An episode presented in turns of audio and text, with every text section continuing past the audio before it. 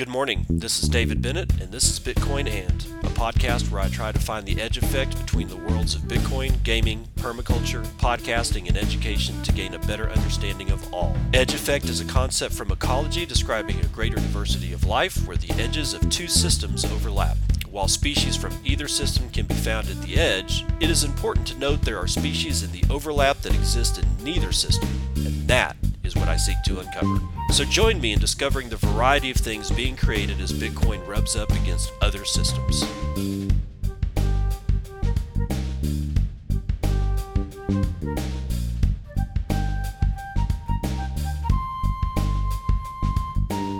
It is 8:43 a.m. Pacific Daylight Time. It is what April the 5th, 2023, and this is episode 698 coming up on 700 of Bitcoin and some sad news. Uh, Jack's partner, uh, of course, we're talking about Jack Dorsey, uh, guy who helped him build Square and Block, Cash App, the whole the whole nine. Guy named Bob Lee. Um, he got stabbed to death in San Francisco. That, that cesspool is is just becoming out of control because this apparently happened. You know, he wasn't. It's not like Bob Lee was, you know, walking around a slum or something like that. Uh, well, San Francisco has kind of become a giant slum, but be that as it may, he wasn't. It's not like he was walking around in quote unquote a bad part of the neighborhood. It looked like he was. Looks to me like he was walking around uh, downtown and got stabbed to death. And when the news first came out, uh, Hacker News had it, uh, and then Jack replied to it, "WTF." And then, um, because the the news the the news story that was given by Hacker News actually didn't mention Bob Lee's name at the time, just said a man in San Francisco was was stabbed to get to, to death. Uh, that story has since been updated to reflect the fact that it was in fact Bob Lee, but um, in the thread from uh, in Nostr, we've got a we've got people that are saying uh, like Mango PhD said, "Wait, this is real. I thought I thought it was fake." Jack replied directly to that, said, "It's real." Getting calls, heartbreaking, breaking. Uh, Bob was instrumental to Square and Cash App, uh, STL guy. So we got to say goodbye to him. So do we have any? Do we have any um, details? And like I said, this SF Gate report has been updated. Uh, Amy Graff has it. Uh, it says report Cash App founder killed in San Francisco stabbing. I don't know why she didn't say murdered, but whatever. A Bay Area tech executive has been identified as the man killed in a stabbing in San Francisco early on Tuesday, according to NBC Bay Area. Bob Lee, who was only 43 years old, died after being found stabbed on the 400 block of Main Street in Soma, S O M A. Lee was chief product officer of MobileCoin, the former chief technology officer of Square, and the founder of Cash App. Police have made no arrests or released any information regarding possible suspects. Uh, so there you go. Um, Bob Lee, you know, rip Bob Lee. Now, I didn't know about the guy. I didn't know of him. I did not realize that he was the founder of Cash App.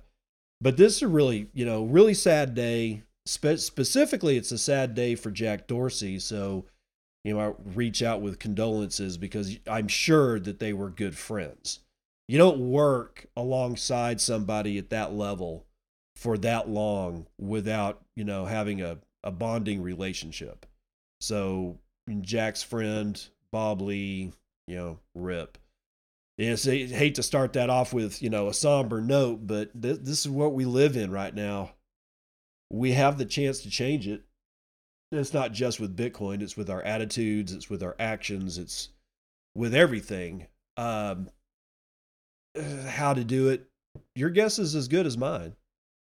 But one one thing is for sure, I do know that it's not just some kind of alien signal out of the blue that's getting people to go into schools and shoot them up, stab people on, you know, stab each other on the streets in San Francisco, Chicago, New York City. It's a pressure. It's not alien signals, it's a pressure. It's not satanic demonic possession, it's a pressure. And that pressure is what? The feeling of destitution. And as long as we allow these people that have been doing this to us for well over a hundred years, it's going to continue. Now, what I've never understood is how these hum, quote unquote human beings can leverage that kind of pressure knowing the damage that they're causing. So my question becomes do they really understand the pressure that they're causing? I can't imagine that they don't. Which then leads me to a second question, are they human at all? Is it is it possible that lizard people actually exist? And my answer to that is no, I don't think lizard people actually exist. But I do think that there's there's probably a, a good set of human beings that are not really all that human.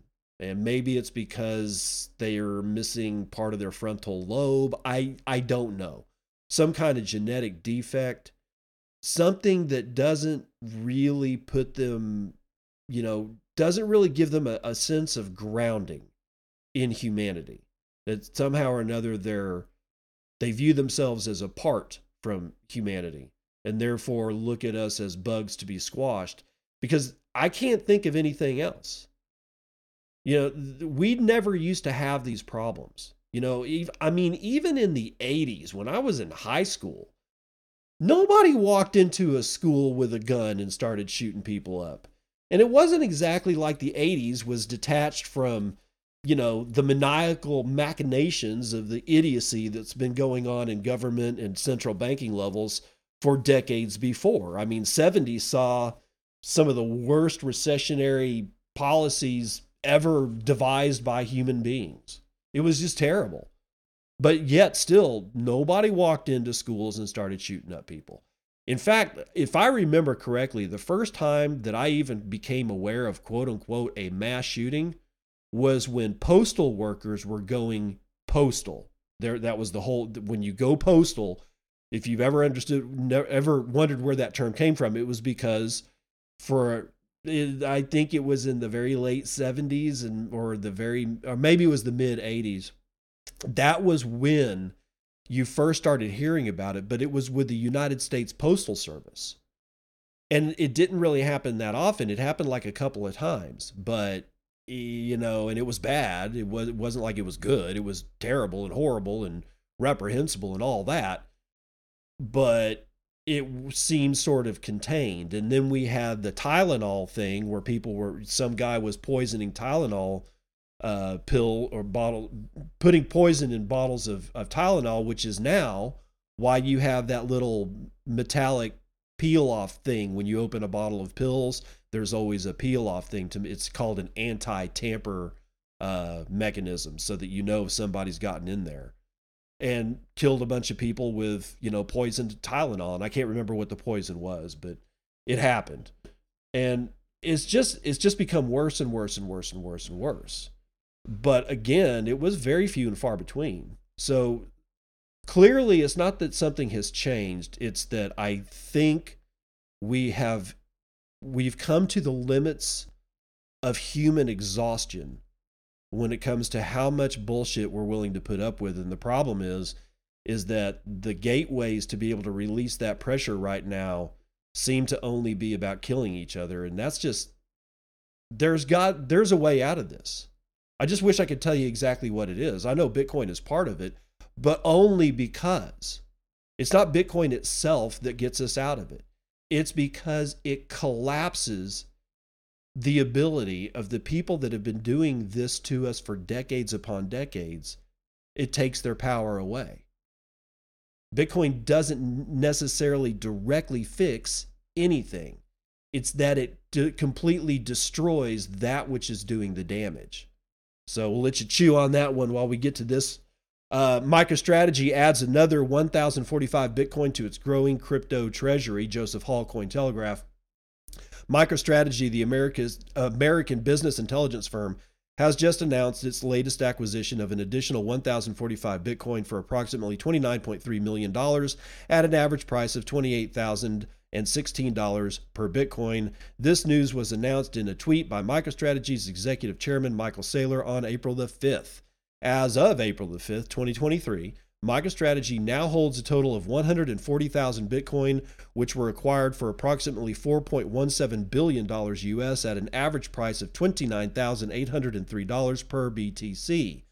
This news comes as a significant milestone for the company as it continues to invest in Bitcoin as a reserve asset. Number 14 on Cointelegraph's top 100 in crypto, Saylor has been an outspoken advocate for Bitcoin and has been leading the charge for corporations to adopt the largest cryptocurrency as a strategic asset.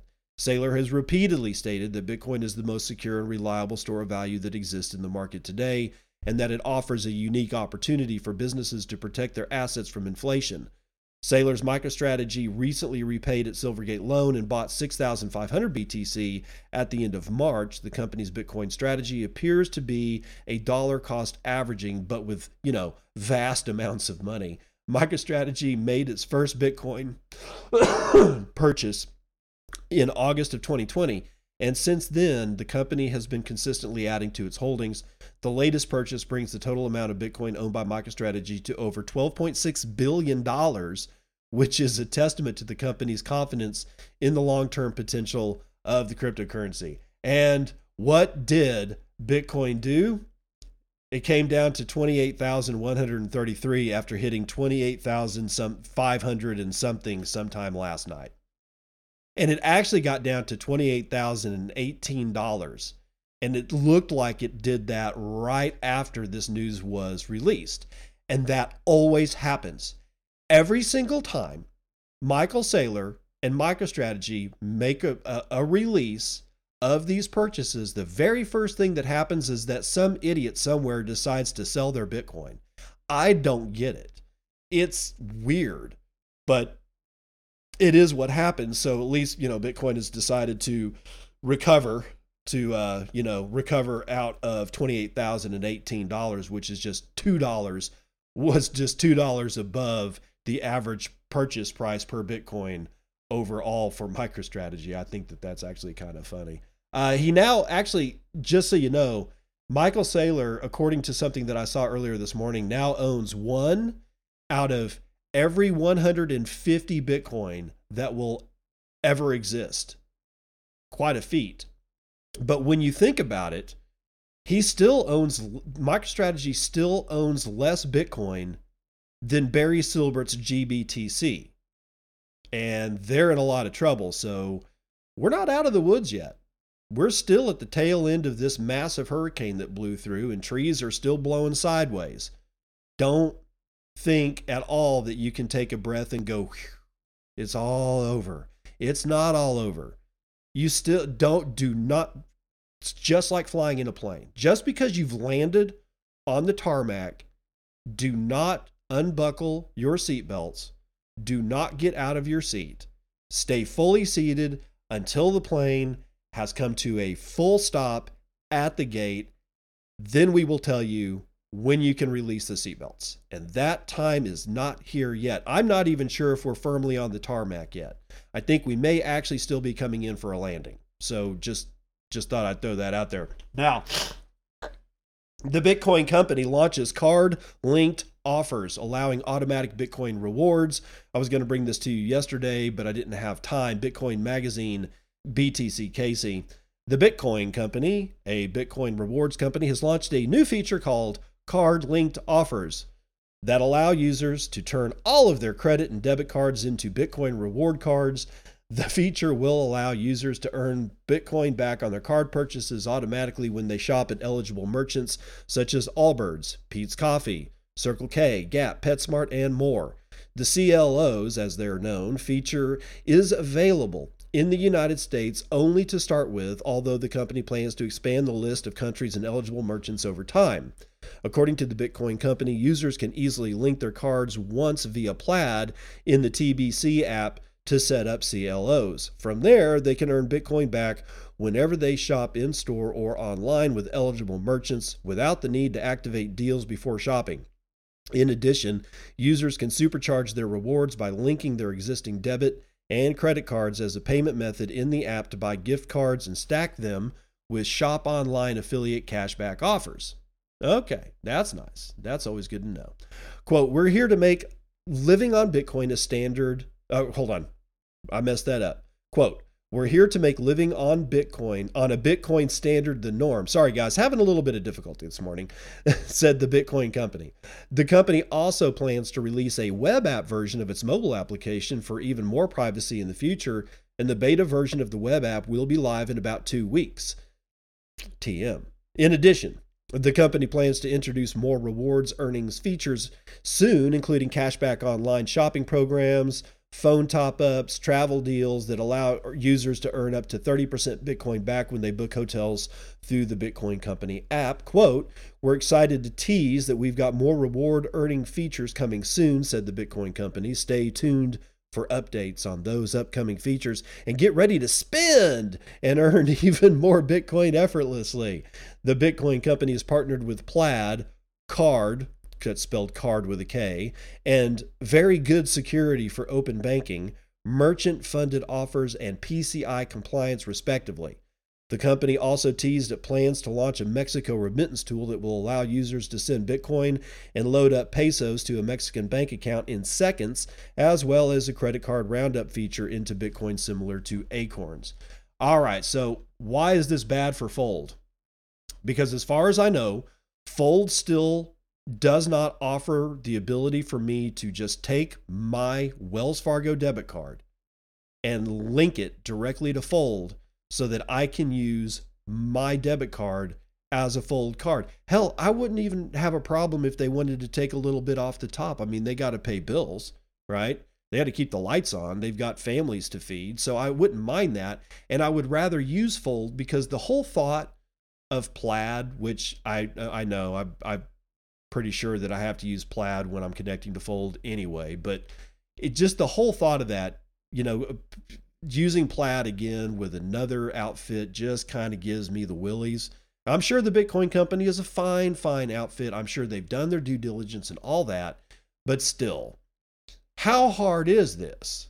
You know, and by the way, I'm not exactly sure how long, I mean, because this is kind of a fiat on ramp to Bitcoin. You know, will rewards, will Bitcoin rewards programs, systems, cards, and whatnot, will they come under the thumb of Gary Gensler? Will the SEC start having a conniption fit about the fact that when I pay a, an electric bill, that somehow or another I'm getting sats back on that? But like I said, and I don't know, maybe Fold is doing this because I just I I kind of stopped using it because I got tired of making an ACH transfer, waiting three days, and then doing what I need to do right? I mean, sure, I guess I could just shove it all into, you know, into my fold card and sit there and just pay monthly bills out of it and just do it once, but even then, it, there's something about that that just it just rankles me. I'm so used to just like I've been zapping people on Nostr for so long and just like sending out blasting five sats instantly to almost every you know every note that I read and I just I've gotten to the point where I don't understand this wait time. I don't get it. So if Fold is not allowing me at this point or you to attach my Wells Fargo debit card and get sats back directly from purchases on that card, then Fold's got some competition here. So, you know, I hope the guys over at Fold take note and figure this out. And if i'm completely wrong and they do offer that that thing somebody please let me know preferably through a boostagram. Now ethereum projects unite to protect users from mev induced high prices. I know. We're going to talk about shit coinery but this is going to be an object example and Arijit Sarkar gives it to us from Cointelegraph. Over 27 prominent Ethereum projects joined hands to launch MEV Blocker, a solution that aims to tackle and minimize the amount of value extracted from their users, aka maximally extractable value or MEV, which is Ethereum's invisible tax. MEV is a tax imposed on decentralized finance users on transactions. MEV bots can hijack transactions midway such as Ether trades, non fungible token purchases, and Ethereum name service registrations, and inflate prices for the users. MEV Blocker was jointly developed by COW Swap, Agnostic Relay, and Beaver Build as a free and censorship resistant tool to counter this $1.3 billion problem persistent across the Ethereum shitstorm, I mean ecosystem. In total, 27 Ethereum projects joined the initiative as launch partners, including Balancer, Gnosis DAO, Shapeshift, and Stake DAO, to name a few. Explaining the intention behind launching MEV Blocker, Martin Köppelmann, CEO of Gnosis, stated, quote, with the launch of MEV Blocker, users can profit from the back running opportunities that they create. Today, all of that money is taken by the searcher, but why shouldn't it be split with the people who create value? MEV blocker can be added as a custom remote procedure call endpoint to a crypto wallet, which in turn can protect users from front running and sandwiching when using any Ethereum decentralized application. According to the official announcement, MEV Blocker sends at least 90% of the profits from winning bids back to users and 10% to validators as a reward, thus giving power back to Ethereum users. While entrepreneurs attempt to reduce the taxation on users, the excitement around the upcoming Shanghai and Capella upgrades resulted in a bull sprint for Ethereum, which I'm not even going to talk about those numbers. So we're going to end that one there. There wasn't very much, you know, very much more except a rah rah for Ethereum. So here's the here's why I bring this to you. This is an example of eating your own. Miner extractable well they used to call it miner extractable value then it went to uh, whatever this is uh, maximal maximally extractable value blah blah blah. It's a feature not a bug when it comes to ethereum. And this feature is so reprehensible to ethereum users that they have to actually block it what what am I getting at here? It means that they're they're so inwardly focused on combating themselves. See, and this is what I don't want to have happen. This this is what I don't want to see happen with ordinals and inscriptions. That we get so focused on ordinals and inscriptions and saying this is bad for Bitcoin that you end up in an internal war. Because that's what this is. This MEV bullshit that's going on with Ethereum, this is one of the reasons why I sleep well at night because I own no Ethereum. I got rid of my Ethereum a long time years ago. I was still living in Lubbock. I was I think I wasn't even I wasn't even out of 2015, which is when I first got into all this stuff in the first place. It may have been the summer of 2016. I'll give it the summer of 2016 and I was done. I was done. I was like this is all bullshit. The only thing that actually makes any sense to me at all is Bitcoin. And since I've been in Bitcoin, what I haven't had to experience is all the stuff that goes along with being an Ethereum holder. When you hold Ethereum, you have to worry about crap like this, where you've got 27 Ethereum interests banding together around a campfire to sing Kumbaya to try to mitigate a problem that Ethereum caused in the first place because of its architecture. You don't want to have any part of that. You don't want to be part of any organization at all that has massive internal battles every year for most parts of the year. So if you are still, for whatever reason, holding Ethereum, get out, get out, get out, and maybe examine Mutiny Wallet, which has raised over $300,000 in pre seed funding to build a private and user friendly Bitcoin wallet, Bitcoin Magazine BTC Casey. Mutiny Wallet, a web first Bitcoin wallet, has raised just over $300,000 in pre seed funding, which will help them in their goal to build a user friendly Bitcoin wallet with exceptional privacy, scalability, and accessibility. Founders of the company include Tony, Tony Giorgio, an engineer with substantial experience in Bitcoin and Lightning startups since 2008, Ben Carman, formerly the lead engineer at the Bitcoin company, and Paul Miller, who previously worked on Voltage's R&D team and has contributed to numerous projects in the Bitcoin and Lightning space like OpenSats, Fedimint, and BDK. In the announcement, they detailed their desire to build a daily spending wallet for highly discerning cypherpunk Bitcoiners and their new coiner friends who are just starting down the rabbit hole after extensive experience in the Bitcoin industry. Mutiny Wallet is a self custodial, privacy focused wallet. It's capable of running anywhere, providing instant onboarding and platform censorship resistance. In addition to the wallet, Mutiny is developing a next generation node implementation tailored to Mutiny Wallet and will integrate on chain and Lightning privacy tools. The announcement explained how the company wants to make Bitcoin Lightning and privacy best practices as easy as clicking a link. Quote, We believe Bitcoiner best practices are best practices, and we want to bring the absolute best user experience and technology to enable users to use Bitcoin the right way and for the long term rather than cut corners for a quick win, the announcement added. The team behind Mutiny Wallet has already developed a proof of concept wallet and a first of its kind Lightning node in the browser. Tony Giorgio and Paul Miller spent the past six months at Voltage building the LSP that will power Mutiny Wallet and laying the foundation for a seamless and innovative user experience. The Vortex CoinJoin project developed by Ben Carman is ready, but it needs the vertical integration to really succeed. Mutiny Wallet's investors include 1031, Brad Mills, Chris Hunter, American HODL, Tai Kawamoto, and NVK. That's Novak, by the way. Uh, The company is also thankful to Voltage for incubating their project.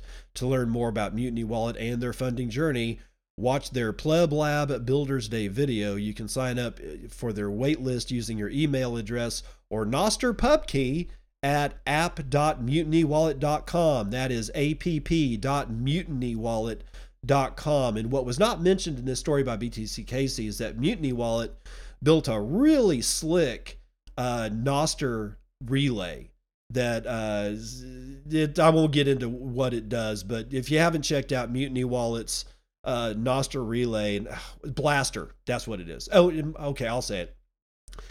It's a read only, or or like a like a, uh, like a I can't remember exactly what it is.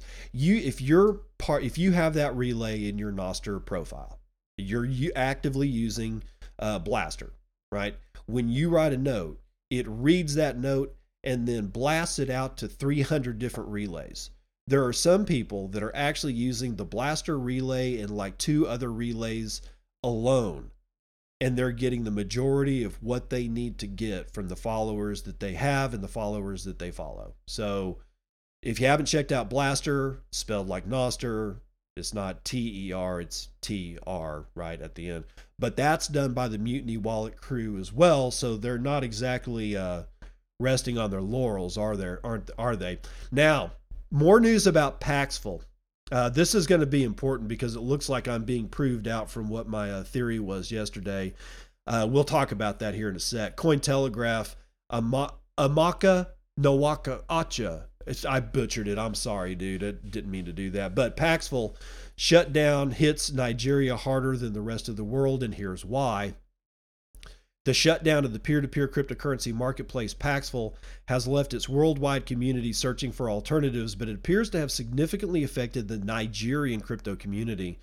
On April the 4th, Paxful declared that it would halt its operations. The reason for this decision, according to the founder, Ray Youssef, uh, was due to key staff departures and a unkind regulatory environment. According to the, tw- uh, the 2020 Geography of Cryptocurrency report by Chainalysis, Nigeria ranked eighth in crypto adoption and usage among 154 countries including or included in the study. Acceptance and usage of crypto in Nigeria were not as high until Paxful pioneered the use of peer-to-peer technology in the country, helping expand the crypto industry. a Nigerian crypto user, Emmanuel Susek, pronounced it. I can't pronounce it. Told Cointelegraph that the shutdown of Paxful feels like the death of a loved one, as the exchange helped him make his first $100,000. He went on to say that Paxful was the go-to platform he used to trade gift cards from Amazon and Apple for Bitcoin as far back as 2015. They've been around for a while, y'all. Another member of the Paxful Nigerian community data analyst I can't pronounce his name, mentioned that in the early days of his career, he used Paxful to exchange the dollars he received from his employers as pay for Nigerian Naira. At some point, freelancers in Nigeria who worked for international companies were paid through Skrill, an online payments platform. certain users on Paxful accepted the funds, so the freelancers could easily exchange it for Bitcoin or, or cash. He explained that this shutdown leaves a lot of other crypto enthusiasts in Nigeria wondering what the future holds for the crypto marketplaces. I have a theory on that.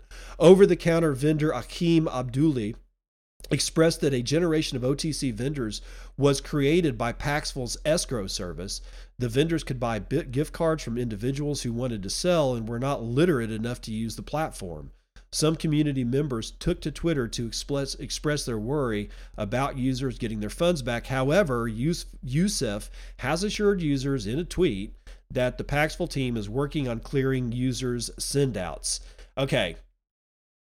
Yesterday, I posited a theory that what this really is is not Paxful shutting down as much as Ray Youssef and crew moving to a new platform and leaving Paxful in the wind to twist because of US regulations, and that Ray Youssef and crew have no intention of stopping doing what they're doing. They just need to detach themselves from the extreme liability that it is of working within anything close to the United States regulatory environment. And they're doing so with Noones and Bitnob. That's right, Bitnob, Bitnob, Bitnob. Yeah, that that's coming from a boostagram. We'll get to that one later. Um, it so happens that's the theory. Okay, that was my theory. So happens that sometime today, if not already right now, Matt Odell is sitting down with Ray Youssef to give an interview about Paxful, and uh, probably they're going to talk about Noones. I suspect, and again, it's 9:14 a.m. Pacific Daylight Time. I suspect that what we'll find out is that my theory is correct. That Ray Youssef is just saying Paxful needs to go away as an entity because it is too attached and too exposed to the dangerous landscape of United States regulatory environments. And that Noones and Bitnob is going to be the way forward. They're not leaving Nigerians out in the wind to twist. They're not leaving the, the, the country of Africa out in the wind to twist. They are, however, going to leave Paxful out in the wind to twist. They're stepping off that boat. They're stepping onto another boat. Matt Odell will either prove me 100% correct or completely wrong. Let's run the numbers.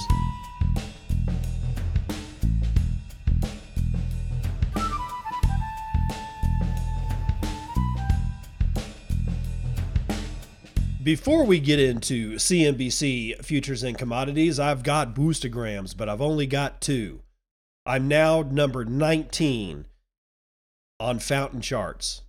I miss being in the top 10 if you guys can help me get back into the top 10 boostograms and streaming satoshis is the way to do it because the way the charting works in, in on fountain app is strictly by satoshis this is how i can prove to you that i'm not i'm not bulking up my own show by sending myself satoshis this is how you know this is proof right here that i do not engage in that kind of crap Okay.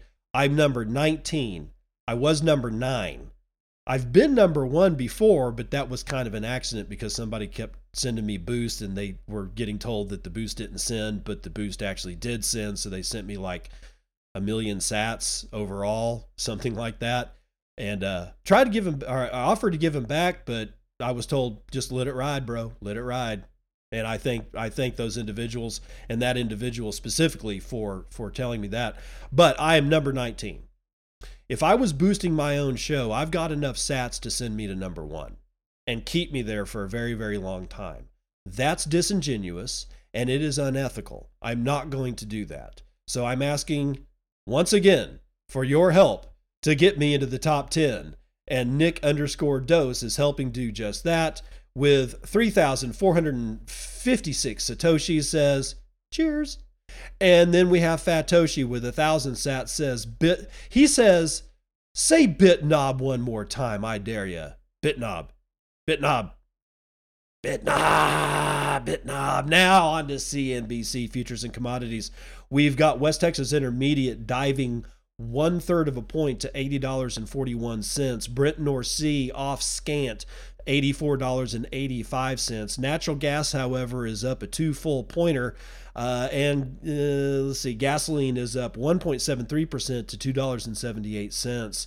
Shiny Metal Rock's not having a great day, uh, except for gold. Well, gold is unchanged, two thousand and thirty-eight dollars and thirty cents. Silver, however, is down, but uh, just a minimal amount. It's still hanging on to twenty-five bucks.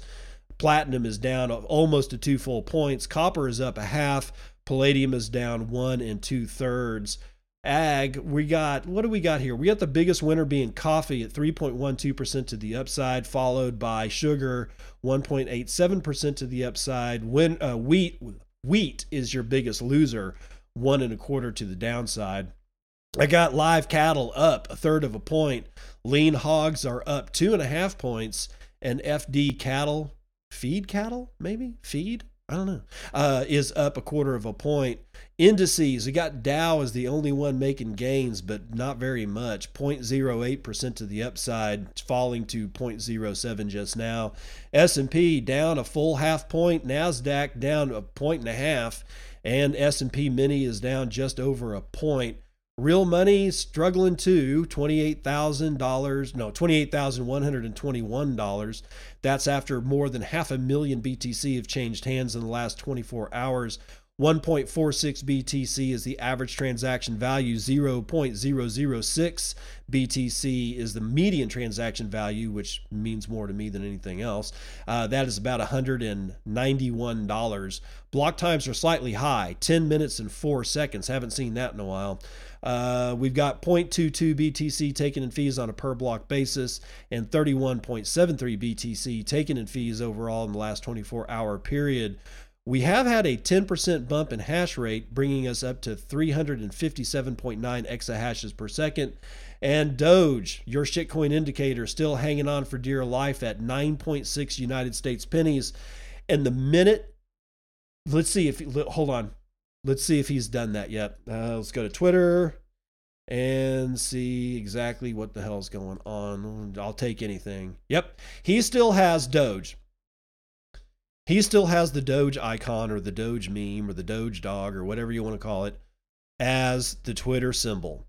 The second he takes that off, and he may not, because I have come to the conclusion that Elon Musk has plumb lost his mind.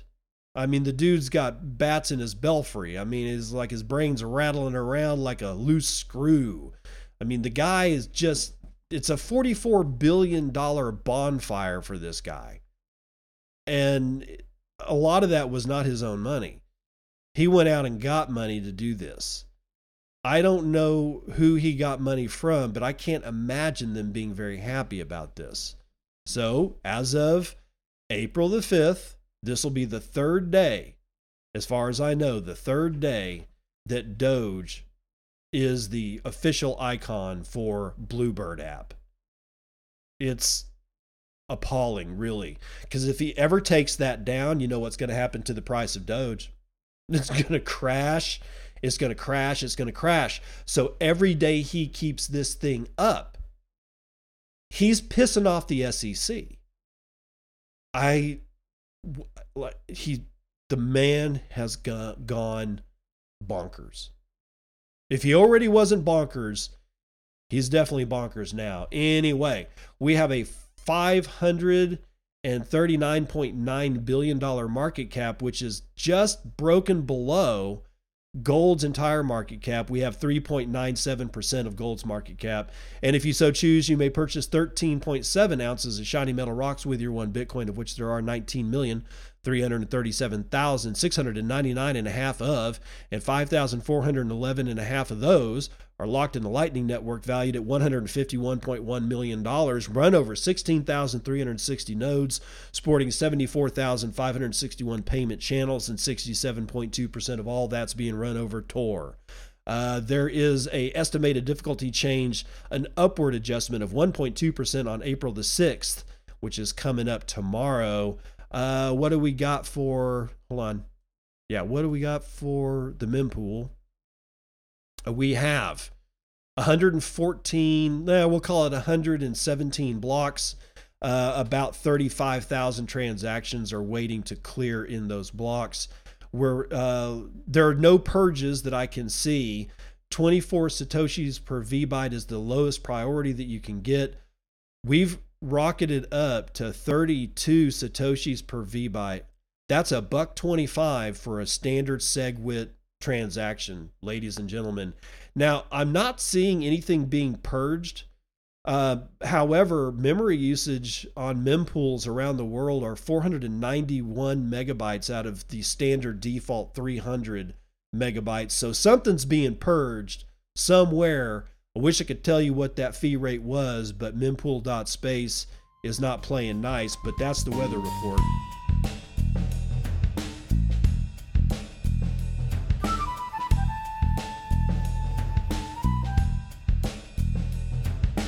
Welcome to part two of the news you can use. We're going to start this one off with a letter. Dear Son, from Citadel21.com, written by Kudzai Kutwaka Kut Kwa. K U T U K W A. I just don't want to. I don't want to butcher his name and at least not give you the spelling for it. Dear son, I decided to write you this letter from the past, while at this point you were yet to be born. When you grow up and have read this letter for the first time, preserve it as part of my legacy and your inheritance. I intend to take you back in time where you get to see the world through my eyes during a bygone era. It is my heartfelt hope and intention that you will heed my words, dear son. You see, you now live in a world that a lot of us have who have gone before could only dream of. A world free from the tyranny of central banking, where the separation of money and state has been attained, where optimism and endless possibilities abound. Bitcoin has now severed the tie that existed for centuries between the state and money. But the journey to get to this point was an arduous one. The prosperity you are now enjoying did not come easily. It took multiple battles and lots of courage. My son, it is my hope that after reading this letter, you will not only be ready to defend your personal liberty, especially your financial freedom, but that you will never bow your knee before any tyrant. The world is filled with all kinds of people, some that are truly wonderful, and others that are extremely wicked, and so drunk on power that they will stop at nothing to get more of it. I was born into a world dominated by central banks. Even though they pretended to be a, you know, vital in helping to stabilize the economy, these institutions had been a cancer on human progress since their inception. The 20th century, which also happened to be when the power of central banks were consolidated, was the bloodiest century in history due to numerous wars that were funded and fought. Wars that were financed with cheap money that the central banks printed ad infinitum. Their monopoly on money issuance gave them the power to command human time, the most scarce resource, at a scale that even the Caesars of old could never even have dreamed of. A small group of men were able to dictate to the rest of us what the price of money was. They could devalue our money as they saw fit and borrow without restraint. Had we not stopped them, your generation would also be having your time stolen from you and would have been on the hook for paying debts that you had nothing to do with incurring. Initially, we thought that the answer was a reversion to the gold standard, which wasn't an entirely bad idea. However, this line of reasoning failed to recognize, among other things, that the central bankers had already captured gold. Helplessly, we watched unemployment skyrocket. The poor got poorer thanks to inflation, and the powers that be deceptively reassured us that all was well with the economy. We're in this together, they quipped. But in reality, we were on our own. My son, the first lesson I would like to draw from this is to never trust the government, as it doesn't exist to promote your individual sovereignty and liberty. Liberty is always freedom from the government, it is the restriction of the government's interference. No form of government throughout history has ever succeeded in keeping the government in check, and as a result, many atrocities have been committed by governments in the name of quote unquote the greater good. Always be wary of what the authorities tell you, but learn to think for yourself. and where it matters the most. Have the steadfast willingness to say no. Be bold enough to speak the truth, even if it's unpopular or politically un- incorrect. Satoshi Nakamoto identified the reliance on trust as the root problem with the fiat monetary system. It couldn't function without trust, and the unfortunate part was that we had to place our trust in the very same people and institutions that were hell bent on screwing us over. As a trustless, open source, peer to peer, and permissionless monetary system, Bitcoin changed all of that. It was the first successful digital monetary system that required no centralized planning or control of any kind for it to function. While your generation may take this for granted, in my day, this was a very novel and controversial concept. Most people therefore instantly dismissed it. This brings me to the second lesson I want you to learn. My son, do not be quick to dismiss new ideas that seem strange or weird before you have taken the time to understand them. Many people miss the opportunity to buy Bitcoin early because they refused to do this. As a result, when central bank digital currencies were rolled out, they were immediately forced into the 21st century serfdom because they had no way to defend their financial sovereignty. My son, while today you are now enjoying the second iteration of La Belle Epoque, free from central bank tyranny and unsound fiat money, you must understand that the economic prosperity that your generation now enjoys did not come on a silver platter. There were multiple battles that had to be fought to defend and preserve the purity as well as the inherent beauty of Bitcoin. Despite having the odds stacked heavily against them, the people fighting for Bitcoin as a decentralized, apolitical, and incorruptible form of money never let go of their conviction. The third and final lesson I want you to glean from this letter, my beloved son, is that you must always be willing to fight for what you believe in. The truth is not a popularity contest and it will always be opposed by those who profit from the propagation of falsehoods. Despots and tyrants will always appear on the scene in different forms, and they are masters of deceit. Bitcoin was Satoshi's gift to the world, and it's a gift that should not be taken for granted. Always remember President Reagan's words freedom is never more than one generation away from extinction. We didn't pass it to our children in the bloodstream, it must be fought for, protected, and handed on for them to do the same. End quote. Many more battles await your generation, as these despots will seek to find ways to control or co opt the Bitcoin protocol.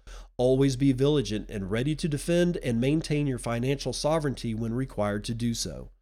I will end this letter with a quote by Thomas Jefferson that remains true today as it was centuries ago. He said, quote, if the American people ever allow private banks to control the issuance of their currency, first by inflation, then by deflation, the banks and corporations that will grow up around the banks will deprive the people of all property until their children wake up homeless on the continent their their fathers conquered. End quote. Our generation defeated the central bankers. As a result, your generation gets to live in a world running on the Bitcoin standard. Centralized powers will try yet again to regain their lost power by hook or by crook. Don't let them win. Love, Dad. Kind of poignant. Makes a lot of sense. But there's one thing in here that I want to I want to go back to. The third and final lesson I want you to glean from this letter is that you must always be willing to fight for what you believe in. The truth is not a popularity contest. The truth is not a popularity contest. There's a quote, and I think it's either in the movie Margin Call or The Big Short. And it was overheard at a Washington, D.C. bar. Truth is like poetry. And most people fucking hate poetry. There's a lot of poignancy in that one thing. Nobody likes the truth. Even people who say they like and will fight for the truth hate the truth. Because the truth is that for centuries we have been in prison. and we don't know how to act if we actually ever break out of it. That's the fear. The real fear is not getting out of prison. It's not understanding that you are in prison. It's not understanding that you were born into a prison. It's the fear of what happens if you do break out. What happens then? What does that look like? And the truth is, nobody knows the truth about that. So, what do we do? Do we remain in prison? Do we just sit here and work our little nine to fives and put money into our 401ks so that we can decay in a much, I don't know, more comfortable manner than decaying under a bridge in a tent? Because decay is what we have. Not just in society, but that's the human condition. We all die. And right before we die, many of us either get sick or we just don't feel well or we don't have as much energy as we did. And why is that? Do you think that that's always been the way of humanity? That we just get sick and die? That, that we just run out of energy? I mean, I, I wonder about that sometimes. I wonder if it's not the case that humans have all the mental energy in the world if they are in the proper environs. Environs being in, in another word for environments, like surrounded by beauty and in nature and not worried about your 401k. I'm not saying ditch your 401k, guys. I'm just saying if that's all you think about, if if the only thing that lifts you up during your day, like if you're having a bad day at work and you go and you look at your Charles Schwab account and look at your 401k, if that's the one fucking thing that puts a smile on your face, well, I'm here to tell you that's probably not the thing that should be putting a smile on your face because that means every, if that's the one thing that does that, then that means that everything else around you is pure shit. And there's no reason humanity should live like this. We're not meant to live like this. We're not meant to live in like these boxes. And when I mean box, I mean house with four walls and a roof. And I'm not talking about the, the fact that we need to live in the rain and snow. I'm saying shelter is, you know, shelter is critical.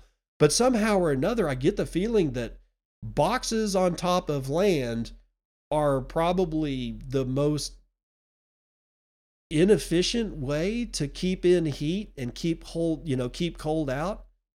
I've always, I, I, everybody thinks I'm absolutely batshit crazy when I say that if I was given the chance to live in Bilbo Baggins' bag end house, which is a hole in the ground, I'd be there. I'd have a U-Haul sitting outside. It, I'd be ready to move in because I know that that dwelling being as clean as it is because you you can build underground and not be infested by bugs ladies and gentlemen. It it's possible. We have the technology. I mean it's like the 6 million dollar man over here. We can rebuild it. We have the technology. You can you can do this. I can do this. Anybody can do this. And it doesn't have to be ugly. I've seen some seriously fine dwellings that are built into the side of a hill. And why would people do that? Dude, you want to talk about being protected from the elements? Get six foot underground. you won't see water. Plus, you got, well, I won't get into it. I'm just saying that I would do it in a heartbeat. There's so many things I see that, and I'm not even telling you how you should live. I'm just saying if I'm forced to live in a box above ground, I know that somehow or another this isn't kind of right for me. I should literally be be a hole dweller. I'm serious, man. But be that as it may, getting back to the, the notion of truth. Nobody likes it. Even the people that say they like it, they don't like it. Because the truth that we're living in today is very ugly. Just because the truth is good and wholesome, and you will know the truth and it will set you free, and God's words of truth and Jesus' words of truth doesn't extract the pain of the situation that we are living in because that's the truth. And maybe we should all be writing letters to our sons and our daughters. Maybe we should be writing letters in the future for ourselves. Maybe we should pretend to be our own fathers who wrote us a letter before we were born. And even if you don't sit down and actually write the letter, what does that look like? What would your dad tell you? What would you tell your son if you don't have one? What would you tell your son if you do? Let's get into more news. BTC backed stablecoins will be an integral part of the Bitcoin economy. Yeah, we're going to need some humor here. Bitcoin Magazine, David Soroy is writing this one. Bitcoin as a hedge against monetary debasement is only half the battle. As sovereign debt goes parabolic, rate hikes become unviable without breaking the economy. Instead, it seems probable that governments will use taxation to quell inflation and reduce deficits. When governments collect taxes, they remove money from the economy and reduce the purchasing power of individuals and businesses. This reduces demand for goods and services, which in turn helps to control inflation and deficits without the economic blunt force trauma of rate hikes during a debt crisis. The hedge against these risks to hedge against these risks, Bitcoin must not only protect against the hidden tax of monetary debasement, but also against a literal tax. The problem is that the world is not yet ready for a pure Bitcoin standard without dollars. Dollars still provide a service, even for the most ardent Bitcoiner. Dollars are the most widely accepted and most stable despite inflation risk currency unit. As such, governments could use the existing demand for dollar access to as choke points for taxation or even bail-ins. As an example, we could see higher capital gains tax levied on Bitcoin sales, a sales tax on any Bitcoin spent in the real economy, or a bail in where dollars held in bank accounts receive a haircut to socialize debt burdens. The solution is to create a, a way for Bitcoiners to access dollars without spending their Bitcoin. In a parallel system which maximizes tax exposure, counterparty risk, and dependency on legacy fiat rails. As an added benefit, this system should drive savings into Bitcoin as opposed to competing for savings as stablecoins backed by US Treasuries do. Over collateralized Bitcoin backed stablecoins on Bitcoin DeFi rails provide the most viable path toward these goals.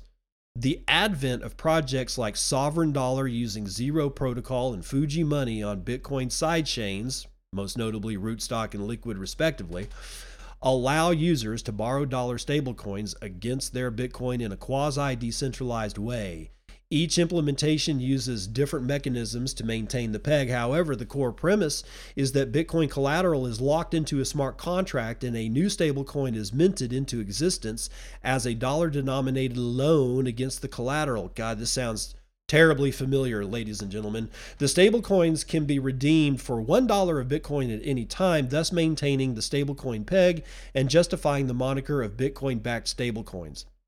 It's important to note that these are over collateralized stablecoin models, which are fundamentally different from algorithmic stablecoin models such as Terra Luna, as well as fiat backed stablecoins such as USD, uh, Coin, and Tether. Over collateralized stablecoins are generally considered the most credible way to create censorship resistant stablecoin, and in this author's opinion, is the model most similar to the Austrian economist Ludwig von Mises' description of commodity credit over collateralization or over collateralized stablecoins are predicted on always I'm going to do that one again, man. It's been a weird morning. Over collateralized stablecoins are predicated on always ensuring there is more value in Bitcoin collateral than there are outstanding stablecoin claims. This is the stablecoin equivalent of full reserve banking backed by Bitcoin. You can read the specifics of how each protocol maintains its peg during times of extreme volatility via the previously provided links, and they are up there in the in the in the thing. Uh, oh, by the way, I provide all the links now to all the stories that I read in the show notes. So you can just go find this one. It's going to be there in the show notes. Just look in the show notes and you'll find it. Continuing further, each protocol offers two distinct but related products. Number one, Bitcoin backed borrowing.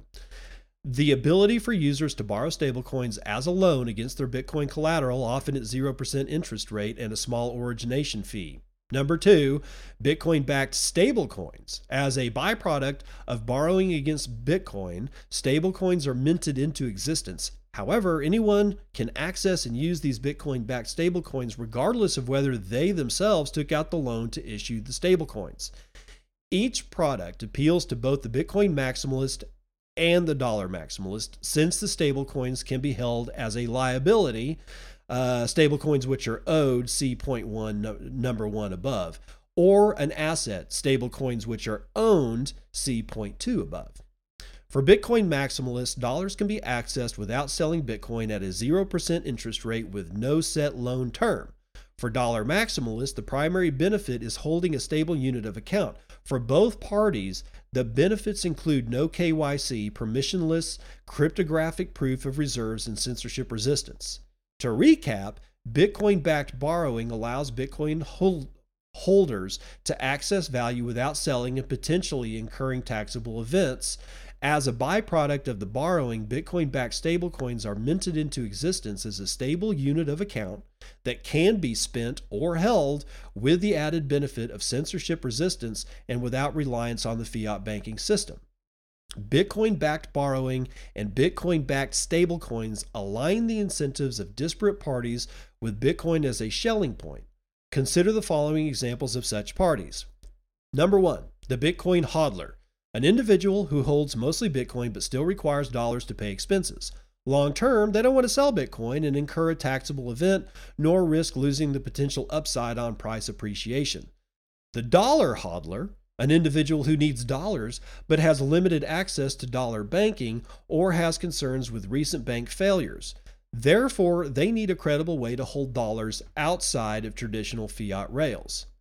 The maximalist hodler, an individual who lives off Bitcoin and does not need dollars but acknowledges some material amount of the world will use dollars. Therefore, they prefer dollars used by others to be backed by Bitcoin because it indirectly supports number go up by reallocating savings into Bitcoin as collateral.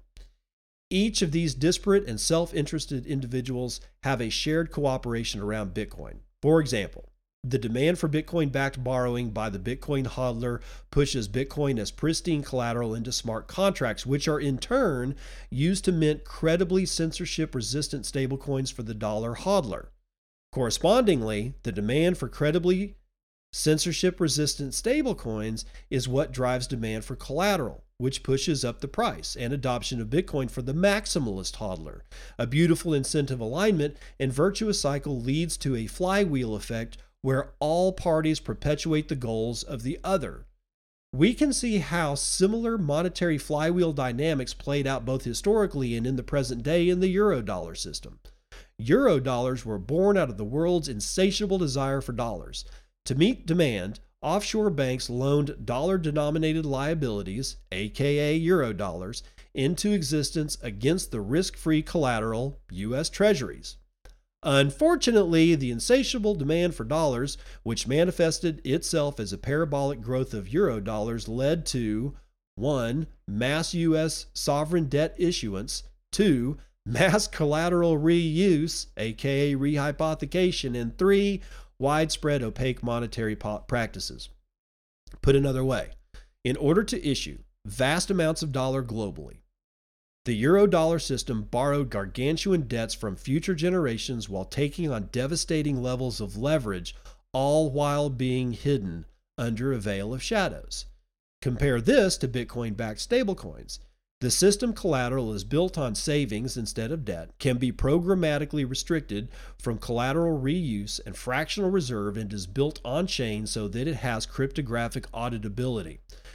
With Bitcoin backed stablecoins, the same insatiable desire for dollars that has existed for decades has pushed debt to historic highs and will be instead channeled into non rehypothecated Bitcoin collateral underpinning the broader dollar monetary system. For context, the euro dollar system was recently estimated to be $57 trillion. That's trillion with a T there are other solutions for Bitcoin backed borrowing as well as stablecoins. However, these solutions may be inferior to the over collateralized model described above. Number one, Bitcoin backed borrowing.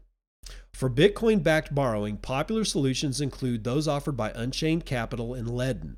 These appear to be very reliable products that have generally served the community well. However, they require KYC compliant personal data submissions, are limited to fixed loan terms, 10% plus interest rates, 1.5 to 2% plus origination or administration fees, very low loan to value ratios and liquidation thresholds of less than 50%, and perhaps most critically, have a reliance on the fiat banking system. Specifically, every dollar loaned by Unchained, Ledn, or similar companies is the downstream product of savings, which implicitly perpetuates the lifespan of the fiat machine. Any dollars in the fiat system are backed by the full faith and credit of the United States government. In other words, the redeemability of a single fiat dollar stems from government's ability to have indebted themselves by issuing treasuries and subsequently taxing the future productivity of their citizens to pay those debts. On the other hand, the existence of any single Bitcoin backed stablecoin represents at least $1 of savings that has been reallocated from supplying the fiat system and instead into Bitcoin as savings. Number two, other stablecoins. Other stablecoin solutions often discussed in the Bitcoin community include stablecoins on Taro and RGB and synthetic USD using inverse perpetual swaps, such as those enabled by StableSats.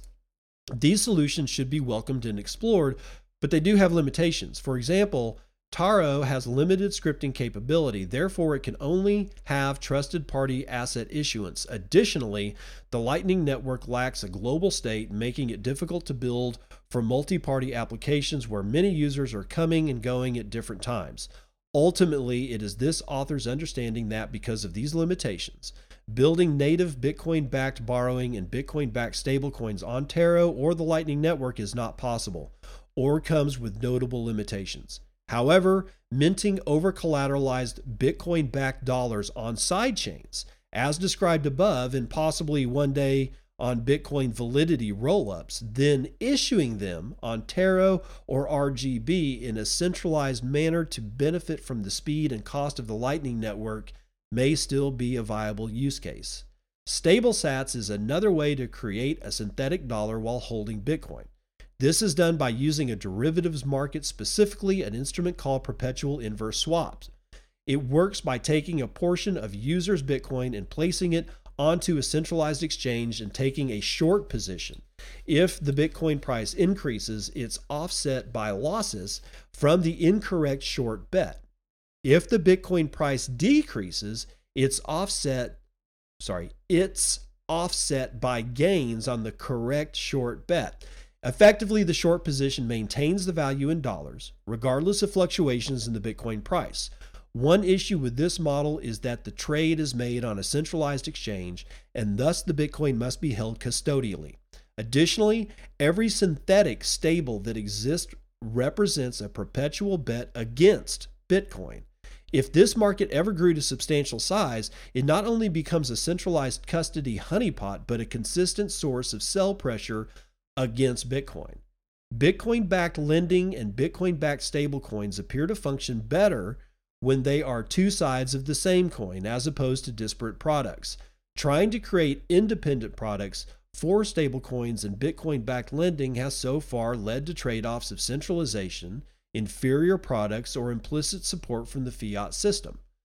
Bitcoin backed stablecoins and Bitcoin backed borrowing on DeFi does not come without risks. These products are still in their infancy. While they are in production and have been battle tested, they still have yet to gain significant lindy. For example, see Lyn Alden's commentary regarding Bitcoin backed stablecoin in her article, The Problems with DeFi and Crypto. And we have a quote from that. One, Users would have to trust the underlying smart contracts won't be exploited for the foreseeable future. Two, that the incentive mechanisms will continue to work for the foreseeable future to properly maintain over collateralization through all market conditions. Three, that the price oracles won't be gamed in any destabilizing way. And four, that the governance of the smart contract won't come misaligned with users or otherwise captured referring either to the specific contract governance or the underlying computational layer governance, end quote. While these concerns are valid, it is the author's belief that many of these limitations can be minimized and further refined with, with time. For example, should the Bitcoin community see fit, a software fork such as Op Stark Verify could be added to enable the trustless cryptographic two way peg. In simplest terms, this would enable a validity rollup, which is a sidechain like construction without the trust of a federation. In the interim, or if a trustless two way peg is never merged with the Bitcoin codebase, the smart contracts and oracles associated with Bitcoin backed borrowing and Bitcoin backed stablecoins are already being battle tested on trusted federations using real funds. The trust assumptions of a federation are not ideal, but may be a limitation that the broader Bitcoin community is willing to take on in lieu of making any further changes to Bitcoin's code or of leaving the stablecoin space to centralized entities. However, should the community be open to trustless options, a seemingly idyllic solution could include a trustless bridge to a validity rollup which hosts a Bitcoin backed stablecoin protocol as described above. With the upgradability of the protocol burned and the rollup having built in natively decentralized BTC USD Oracle price feeds. As an added bonus, the peer to peer off ramps to traditional fiat while the Bitcoin backed stablecoin bootstraps a circular economy. A path to truly decentralized Bitcoin backed stablecoins are obtainable and no longer fantastical dreams. Aside from the core functionality of Bitcoin backed borrowing and Bitcoin backed stablecoins described above, additional programmability can be built into these products, whether on a validity rollup or a federation. For example, fully encrypted end to end private transactions. It's reasonable to imagine a not so distant world in which we have fully encrypted private stablecoin transactions, which are provably over collateralized by Bitcoin and issued on a cryptographically trustless layer 2 protocol, which inherits the security and double spend protection of Bitcoin. That is a noble goal worth pursuing. It's easy to get lost waxing poetically about a bright orange Bitcoin only future. It's the end game vision many of us have often romanticized, but the reality is that getting there is still a long and potentially treacherous journey ahead.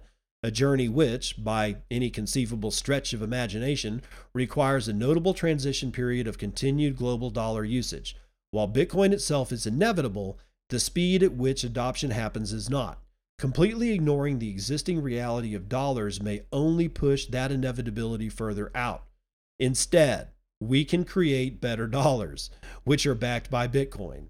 Dollars which can be accessed by individuals without implicitly supporting fiat regimes and condemning future generations to unimaginable debt and tax burdens.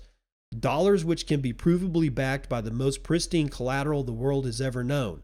Dollars which can inherit the permissionlessness and censorship resistance of Bitcoin. And dollars which don't rely on trusted human counterparties. Bitcoin backed dollars have an opportunity to be the single greatest Trojan horse we have to reduce reliance on a fiat system.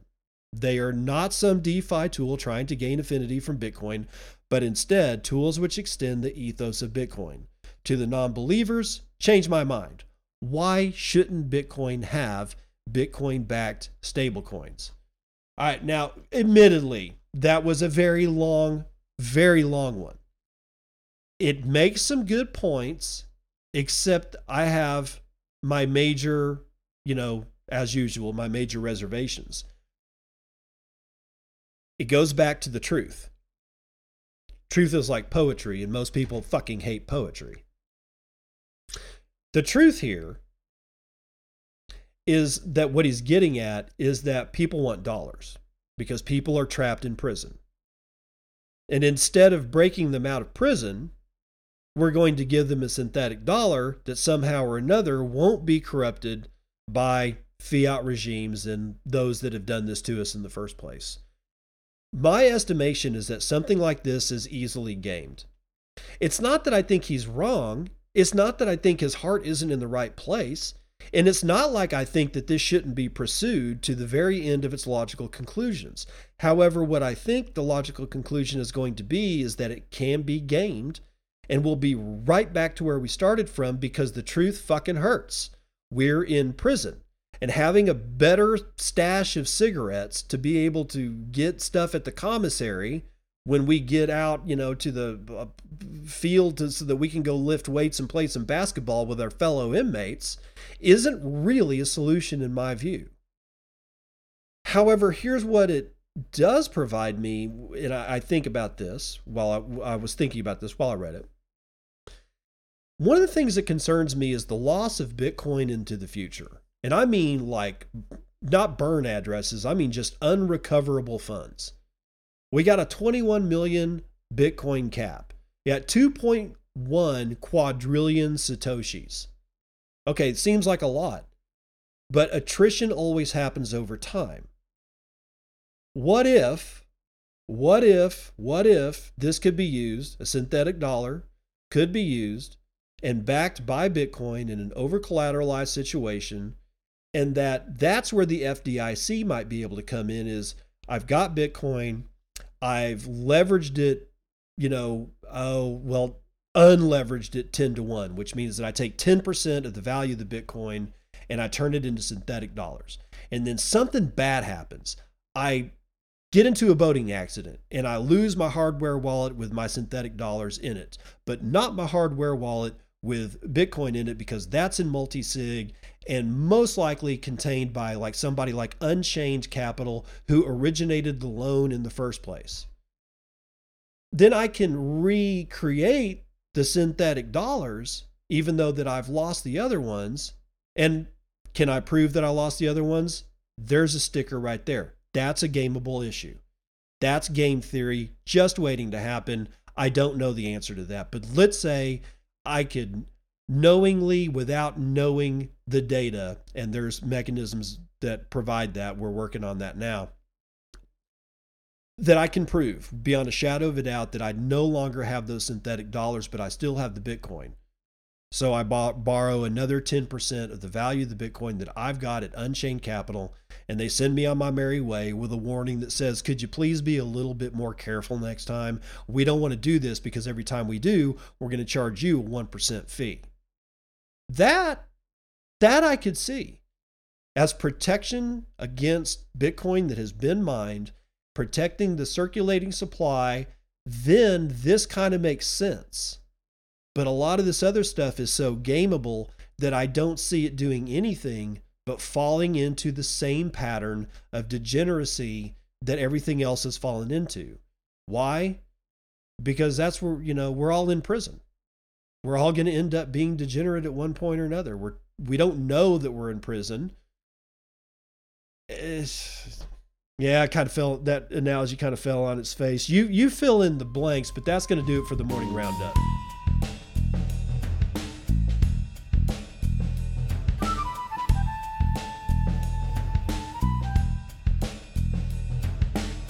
Joke time. I ordered a giant duck at a fancy restaurant last night. The bill was huge.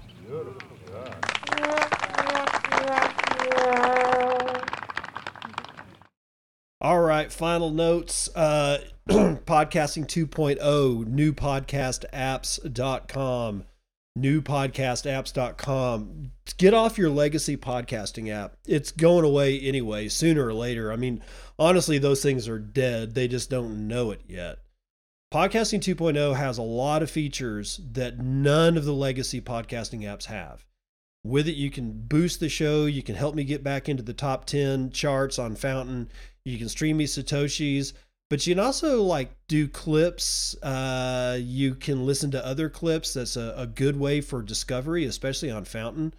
Um, there's whole communities that are starting to form. You can follow each other. You can look at each other's comments from different shows. And and on you know honestly i don't think that it's being used the way that uh, I, I don't think it's being used to the limit at all the way that it could be used. What what I would love to see though is notes and other stuff transmitted by relays be somehow or another injected into the whole podcasting 2.0 thing where it comes to replies and being able to comment on people's podcast, being able to reply to other people's comments, making clips and releasing to the world. I think that would be great for discovery because podcasting is not going to go away. I would dearly love to get back into the top 10. I can't do it myself because if I did, it's unethical. It means nothing. It means nothing. If I throw a million sats at myself to boost myself back into the top 10, it gives me no information as to where I'm going. And since I'm going down, it seems to me that I may not be uh, bringing you the kind of information that you guys want. So with a boostergram, you can tell me what you want and I'll do my best to give it to you. I may not be able to deliver on that, but I will I will definitely give it give it a good shot to see if I can. Get me back into the top 10 and I'll see you on the other side. This has been Bitcoin and and I'm your host David Bennett. I hope you enjoyed today's episode and hope to see you again real soon. Have a great day.